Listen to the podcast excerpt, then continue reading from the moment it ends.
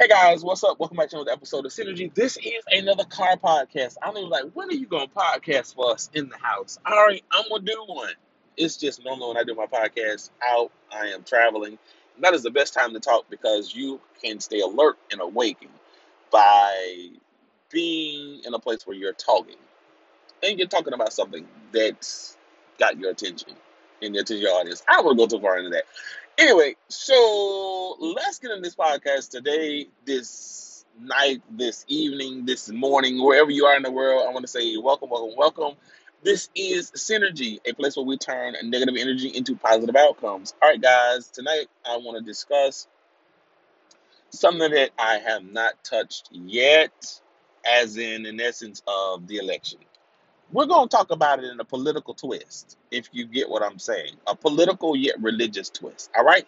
So, our over the years, over the past four years, we've heard a lot of people prophesy and give these prophetic words or these prophetic insights, and they've given a whole lot of the Lord said this. And if you don't know, I grew up in church, so a lot of times you may see me give reference to um, the Lord Jesus, which is, you know, that's the savior of my life. But anyway, so, but a lot of times, anyway, what? So, a lot of times when it comes to these political um, snapbags, they end up using their position as a usurpers um, over large congregations. They use it to manipulate the people, mind control, all kind of stuff, all kind of foo-foo.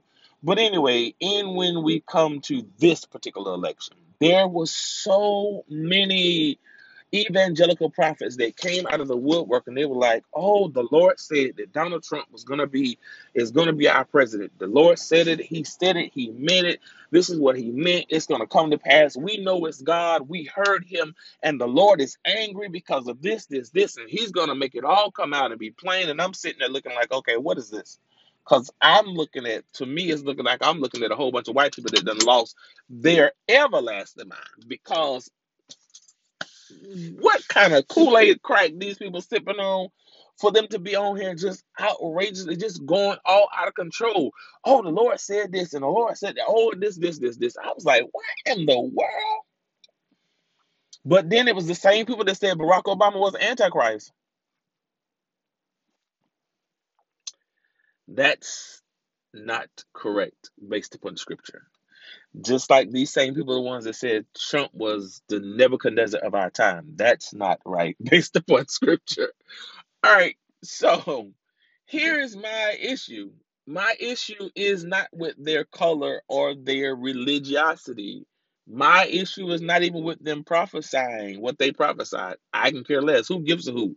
We'll know if it's true based upon what comes out in the wash, all the rants. So my issue is is that it has been a separation between these two fractions. Black Christianity and white Christianity has had a prophetic fraction for years, not just starting now. This has been going on for decades, where there has been a large amount of white evangelical prophetic movements that would speak things that did not come to pass, just as we see these things that they speak spoke then did not come to pass. And when we look at the black church, those who represent the apostolic and prophetic faith of the black church, they have spoken things that have been so accurate, detailed, and on point. The white church is different. So I begin to become a little bit leery of white uh, of, of of the white church God. Yeah, I said the white church God because there's no accuracy in what they say. There's no accuracy in what they say, and then it, and not only did I become leery, I started to go back online and think about it because there's this man that gave me a word some years ago. Now, part of it did come to pass. The other part, I'm still looking like, okay, what happened? And so I know understand the scripture says you believe the word, so you, you know, you believe the word of the prophet, so should you prosper the Lord your God, you so should be established. However, I'm confused. I'm confused because how in the world so many of you guys are still prophesying and saying the Lord said, the Lord said, the Lord said, the Lord said, the Lord said, and nothing's happening. And people are still sending money to your, your your churches. People are still giving all these offers. I don't get it. I help me understand. How is it that white evangelicals can release a false prophetic word, false prophecy, one that is so damning that the nations around the world has seen it on a public stage, a grand stage, and then all of a sudden we still back them, and they keep they keep coming to push it, and you're noticing that they're not moving in the spirit of God because it's anger. It's anger, it's frustration. It's not even compassion. It's not even will and the will of the intellect of God anymore. It's just plumb people. And I'm sitting back like, oh my wow. This is crazy. This is ludicrous. How does this happen in Christianity? But, you know, my apostle told us that that Donald Trump was going to divide and split Christianity. I have the whole flyer where he said Donald Trump was going to cause a divide and a split. Prophetically prophesied it that Donald Trump was going to cause a fraction. And he has done that. Where white evangelicals, and we're not even going to get into the fact of who they really are, because I was just shocked to even find out who they really are based upon just research and in oh my goodness. Look them up. Look up where they come from and how they come into inception because y'all will be like, oh my word. But I'm telling you that um, it is a deafening silence in the black church world, while the white church world is literally making all kind of noise.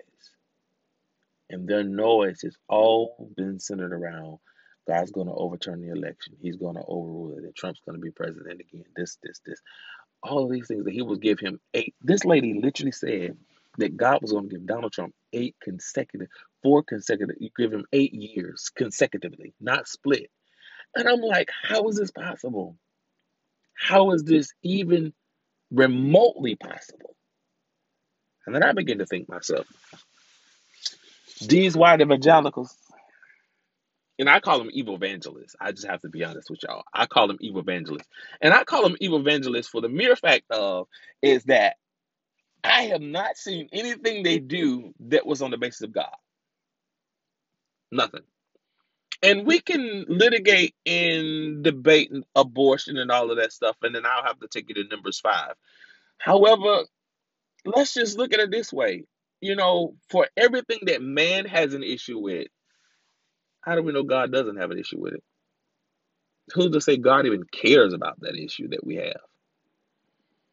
How many of us know that that the Bible says that that our ways are not his ways are not our ways, nor his thoughts our thoughts. The sad thing about this is is that I think that this fraction just exposed who serves the real God and who serves Baal, which is Mammon. Who's false, who's fake, who's real, who is, and who isn't. All right, guys, I'm finalizing this episode of Synergy. I would just take a moment and examine the behavior and the nature of the white evangelical movement. And the black one too.